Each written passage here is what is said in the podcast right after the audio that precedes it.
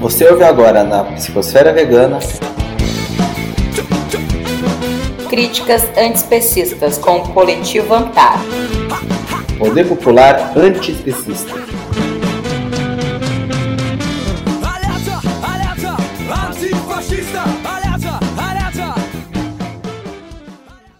Bom, salve, salve galera. Tô aqui com o Marcos. Agradecer primeiramente o convite da página Psicosfera Vegana. É um prazer enorme, né, estar tá falando de um tema tão né, polêmico, mas necessário, que é o racismo dentro do veganismo, né? Deixar o Marcos aí também se apresentar, né? Eu sou militante aqui da Antar na localidade aqui de Pernambuco, né? E o Marcos, fala aí, Marcos. Prazer, viu? Prazer é meu, Renato. Que isso. É, eu sou militante da Antar também, né? Recém-formado aí. Tô super feliz de estar aqui com vocês gravando esse podcast também.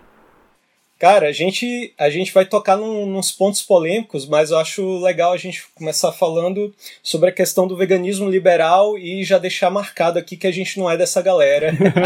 e, claro, né, também deixar claro a nossa posição política né, em relação a determinados pontos que muita gente ainda costuma confundir né, no, no movimento vegano numa tentativa desesperada por um purismo, né, de defender estratégias que não estão muito é, sintonizadas com questões históricas, como o racismo estrutural.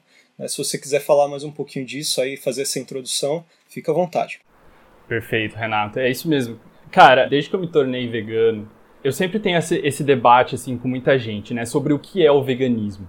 E tem muita gente que acha que é uma dieta. Tem a ver só com, enfim. Opções veganas, né? Exato, retirar produtos que tenham ingredientes de origem animal da tua dieta, sabe? Ou às vezes até tem essa ideia de tipo, ah, vestimentas também, não, não usar couro e tal. Mas, cara, sinceramente, eu acho que o veganismo vai muito além disso. Como tudo na nossa sociedade, né? Eu acho que a linguagem, ela não é imutável, né? Então a gente tem vários termos né, que sempre estão em disputa. O veganismo é um deles. Então, Isso. quando a gente fala sobre veganismo, é, tem gente que vai defender uma coisa, tem gente que vai defender outra. Né? E a gente precisa entender, então, sobre qual tipo de veganismo a gente está falando.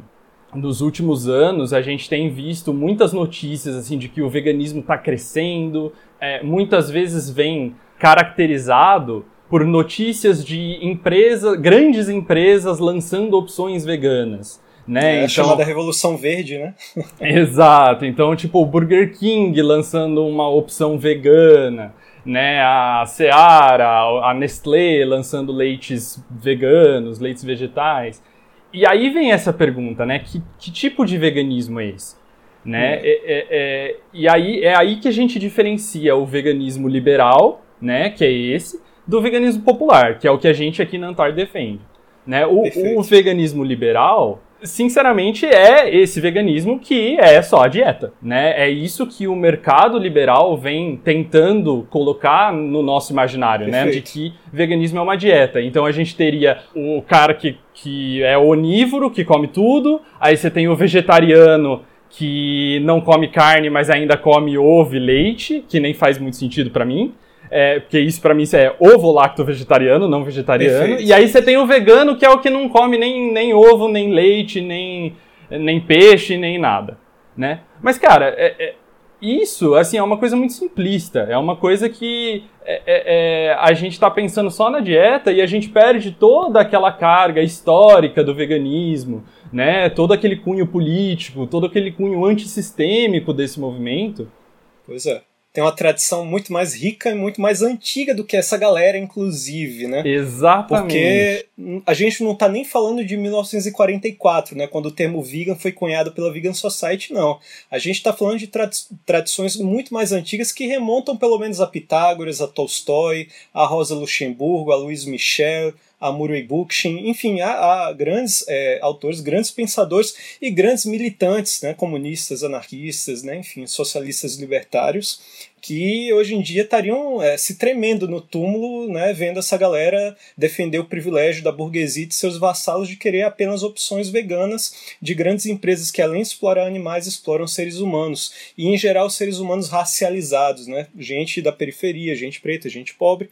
E a galera não tem noção do quanto isso é, é pernicioso e devastador para quem está aí querendo é, lançar a ideia real do veganismo popular, que não é apenas receita barata, é receita acessível. Significa poder popular, significa dar protagonismo e força aos movimentos sociais de base que estão lutando contra o capitalismo, né? E claro, inserindo a pauta do antiespecismo. E aí vem uma galera, é, Marcos, que eu fico assim é, abismado com a falta de leitura política, com a falta de noção mesmo. Muitos são ingênuos, a gente perdoa, claro, toda a ingenuidade é perdoável, né? Sócrates, filósofo grego, já dizia que ninguém erra por ser sábio, a gente erra por ser ignorante mesmo. Só que tem gente que, porra, apela demais. Tem outros que nem tanto, e a gente precisa situar um pouco essa galera. Por exemplo, falar na questão né, do, do racismo estrutural a gente tá no meio vegano tentando combater isso também. A galera acha que veganismo também é uma pauta só animal, quando na verdade a gente está querendo abraçar um outro modo de vida não violento, contra dominações e contra todo tipo de ideologia supremacista. Isso vale para as mulheres, isso vale para a população negra, isso vale para todo mundo, para trans, enfim. E a galera não se toca que, ao mesmo tempo que essas grandes empresas possuem laboratórios próprios, exploram animais, exploram trabalhadores também, frigoríficos, por exemplo, né? enfim. Fora é, a questão da mais-valia, o trabalho assalariado, né? o capitalismo aí te sugando feito um espremedor de laranja, e você fica aí só sobrando bagaço. E a galera não tem noção que a gente está tentando lutar contra uma estrutura uma estratégia muito maior do que a conscientização individual da classe média, com opções veganas, com, com picolé da Unilever selado lá com selinho da SVB. Não, de jeito nenhum isso é veganismo. A galera esvaziou esse esse debate político, porque, claro, é mais interessante. E essa galera tem estratégias, eles comandam é, boa parte da mídia, eles têm é, seguidores é, a mil no, no, Instagram, eles podem patrocinar, é, enfim, publicações, eles têm estrutura para isso. Inclusive, há denúncias, né, desde 2017, que alguns desses grupos, não necessariamente aqui no Brasil, mas ao redor do mundo, recebem inclusive dinheiro da pecuária para poder fazer campanhas bem ambíguas. E aí a gente chega naquela grande polêmica, que é o centro da nossa discussão hoje, né, Marcos? Cara, até que ponto essa estratégia liberal ela não é literalmente é, o racismo estrutural dentro do nosso movimento? A galera lutando por opções é, de consumo super elitizadas né, e condenando, por exemplo, carroceiros que estão lá protestando para ter dignidade de vida. E aí a galera fala, ah, mas os cavalos não deveriam vir primeiro? O movimento vegano não é um movimento que deveria focar nos animais? Né, a galera acusa a gente de human first, né, ser humano em primeiro lugar, quando na verdade a gente está querendo o contrário, a gente quer a libertação simultânea. Não existe algo que vem em primeiro lugar. A gente tem estratégias Perfeito. mais inteligentes e estratégias menos inteligentes e muito desesperadas. Por exemplo, a estratégia de condenar esses carroceiros, né, que são geralmente pessoas negras, periféricas, que a gente sabe, o Brasil né, durou centenas de anos aí de escravidão e após a escravatura não teve política de urbanização, nem de emprego, nem de políticas sociais para incluir essa galera de fato é, na sociedade. E aí você tem a marginalização dessas pessoas. E não só a marginalização, a gente ainda tem a criminalização, o encarceramento em massa. Né? Aqui no nosso país, eu acho que qualquer leigo sabe disso, inclusive. É só olhar o noticiário, até o noticiário mais burguês do mundo, você vai ver né, encarceramento em massa, produções cinematográficas, elas todas mostram né, pelo menos um pouco né, esse retrato do que é o Brasil racializado. E a galera, no lugar de chamar né, os carroceiros para junto, como possíveis futuros revolucionários, inserir o antiespecismo nessas pautas, prefere criminalizar a galera, prefere botar a galera contra né, o movimento, por exemplo, e é, a gente está comemorando o hambúrguer da Seara e não tentando cooptar os movimentos sociais e esses trabalhadores precarizados. Né? O que faz lembrar também o mesmo princípio é, do, daquele posicionamento né, do movimento afro-vegano em relação ao sacrifício de animais em religiões de matriz africana. A galera condena, né, a galera, inclusive, isso não é privilégio aqui do Brasil. Essa xenofobia, né, ela vai desde de festivais como o de Yulin, né, que é o Festival da Carne de Cachorro, até festivais Na China, indianos, né? nepaleses, como o Festival de Gadmai. Enfim, a gente tem vários festivais ao redor do mundo que sacrificam animais para rituais religiosos, que comem cachorros e tudo. E você vê, você nota uma xenofobia extrema dessa galera, geralmente branquinha, feito eu, infelizmente, que dá vergonha, né? E é, a ideia da galera é só criminalizar, é punitivismo e não uma estratégia que vise reparar os danos, não vou dizer irreversíveis, porque não são, mas os danos é, materiais muito difíceis de serem reparados assim do dia para a noite ou de 10 a, a 20 anos. A gente está falando de centenas de anos de escravatura né, e de políticas públicas que nunca foram colocadas para essa galera. Então, é, é, sim elitismo da parte dessas pessoas é, que a gente poderia chamar de puristas, é, pedir por uma estratégia de criminalização dessas pessoas. O que, é que você me diz aí, Marcos? Falei demais. Cara, eu, é, eu acho muito interessante assim esse debate, né? Porque a gente pensar que quando houve a abolição da, da escravatura, os senhores de escravo receberam indenização, tá ligado? Pois é. Tipo, a, a elite brasileira, a burguesia brasileira, nunca abriu mão de nada. De nada, entendeu? E os escravos em si, é tipo, tá, agora você tá livre. Você tá Te livre para continuar sendo explorado, para continuar vendendo a tua mão de obra a um preço ridículo. Quando você conseguir emprego, porque ao mesmo tempo teve toda uma política de para trazer europeus para cá, para trazer camponeses italianos e tal. A maioria da galera de classe média é, é, vem daí, sabe? Tem essa origem. Então assim, e os negros foram para onde? Sabe? Pois é. Como que surge favela? A favela surge assim, de um, de um dia pro outro, sabe? Não é. Engraçado que a galera nem sabe, né? Que favela é o nome de uma planta, né? Que dá, dá ali no morro e tal. Era a única alternativa, né? O centro era, era elitizado. Né? Exato. Então, esses dias eu tava, eu tava discutindo com uma ativista vegana é, num grupo sobre isso, né? Sobre a cri- criminalização de, de sacrifícios animais em, em religiões de matriz africana. E aí eu tava, eu tava tentando explicar pra ela, né? Eu tava tentando explicar é, é, é, qual é a diferença dos sacrifícios animais que são realizados em religiões de matriz africana e os sacrifícios animais que são realizados em, em religiões cristãs, né? Tipo, não é, não é porque as pessoas terceirizam a morte do animal pra sadia ou pra perdigão ou pra seara. Que não é um sacrifício, continua sendo um sacrifício, sabe? Pô, e aí eu falei fala, assim, no meu caso, né? Eu não sei se você sabe, eu sou muçulmano. No Islã, né, tem o chamado abate halal. Que, tipo, pô, até a Sadia, até grandes empresas, né, holds internacionais, eles têm o, o, o sacerdote próprio para fazer esse tipo de abate religioso. E eles vendem em massa o produto selado como, como halal, né, permitido por Deus, por Allah. Eu me envergonho, claro, mas assim, eu não, não vejo nenhuma diferença é, disso para a ceia de Natal, para o dia de ação de graças, é, para a Semana Santa, que a galera come peixe. A diferença é que o que se vê do cristianismo em questão de, de uso de animais em, em rituais festivos é uma galera muito branca, né? Quando essa população né, acaba tomando outros tons, outras tonalidades de pele, né, vai cada vez mais ficando negra, ficando preta, a galera vai querendo o quê? Criminalizar. Ah, não, isso aí é voodoo, isso aí é macumba, chuta que é macumba, né? Tipo, e o cristão não é, o muçulmano não é, o sem judeu nem não saber o que é macumba, né? Porque É macumba é um instrumento musical, cara. é. Pois sabe? É, é, então é isso que eu falo, sabe? Eu, eu, eu tava conversando com essa pessoa e eu falei, cara, qual a diferença? E ela falou, ah, ela tentou dar uma desculpa ali, que no final, né, foi meio que uma fantasia. E eu falei assim, é, é, eu sinceramente, sinceramente, é, acho que se fosse pra proibir, tinha que proibir tudo. Porque Sim. se você tá.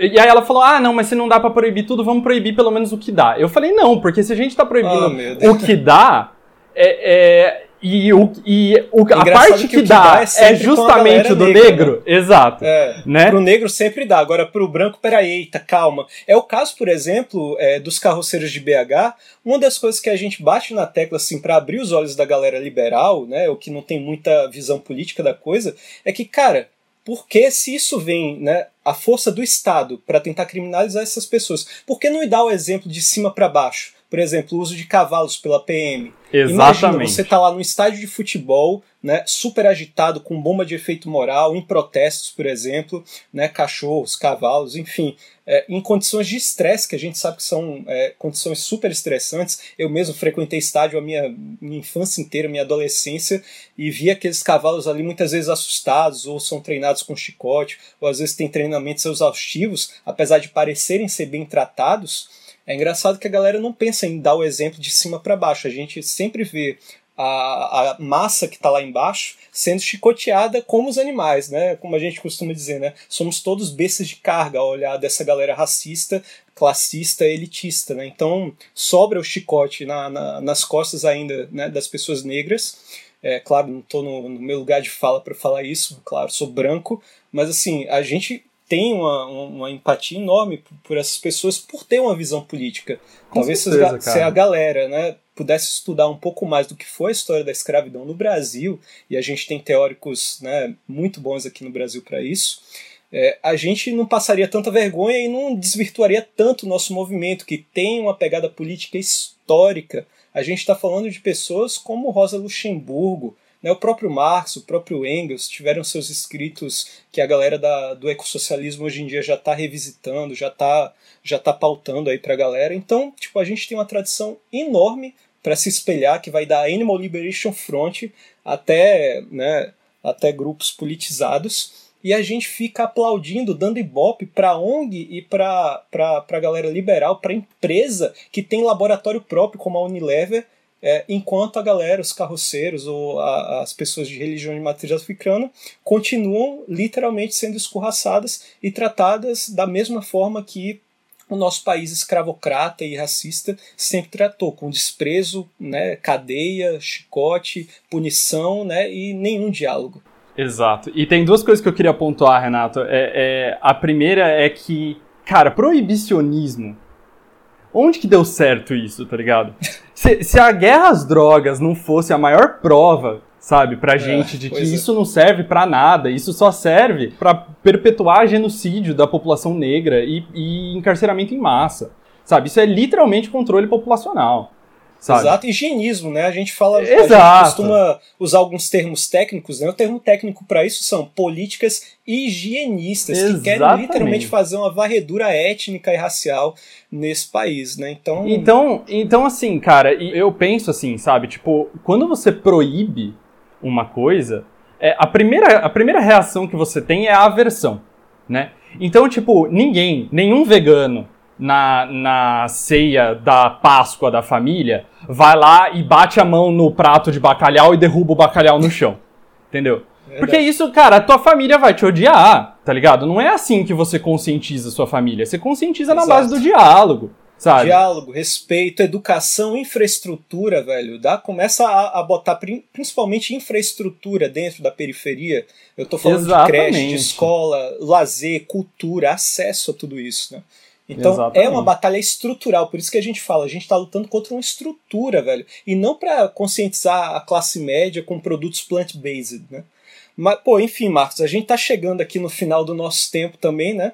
Queria aproveitar mais uma vez para agradecer o Psicosfera e te deixar aí com a palavra final também. É, se eu puder colocar só mais um adendinho também, é que, cara, essas grandes empresas, Seara, Nestlé, Unilever, cara, elas são o agronegócio, né? Elas. É, é, então, assim, a Nescau tá fazendo um comercial de, de trocar o canudinho, sabe? Colocar uhum. o canudinho de papel. De papel. Sabe? Cara, de que adianta se colocar um canudinho de papel se você continua explorando é, é, é, todas as vacas pro leite, inseminando artificialmente e retirando os bezerros delas, sabe? Então eu queria aqui fechar, Renato, com uma frase da Sandra Guimarães, ativista vegana, é, anarquista, trabalha muito com os povos da Palestina, né? E ela teve uma frase que uma vez ela, ela falou que me tocou muito, assim, que foi o seguinte: quando o solo tiver sido completamente destruído, quando toda a água estiver contaminada, quando as nascentes estiverem secado por causa do desmatamento, nós vamos comer e beber o quê? Quando todas as florestas tiverem sido destruídas, todos os biomas comprometidos, os animais viverão onde? O futuro será agroecológico, ou não haverá futuro. É isso aí, cara. Perfeito, Marcos. Eu acho que foi uma citação mais do que feliz, né, para fechar aí o nosso podcast. Então, cara, quero te agradecer, viu? Para mim foi uma honra, um prazer dividir aí esse podcast contigo. Foi eu que Mais agradeço, uma vez, é, ressaltar aí o trabalho da página Psicosfera Vegana, que é um trabalho que eu acompanho já há algum tempo, sou fanzaço. Né? Deixar um abração para a galera aqui de Pernambuco também e para todos os militantes da ANTAR, da União Vegana Feminista também, enfim, para a galera de todo o Brasil aí. Tamo junto, Valeu, Renato. Marcos. Valeu, até mais.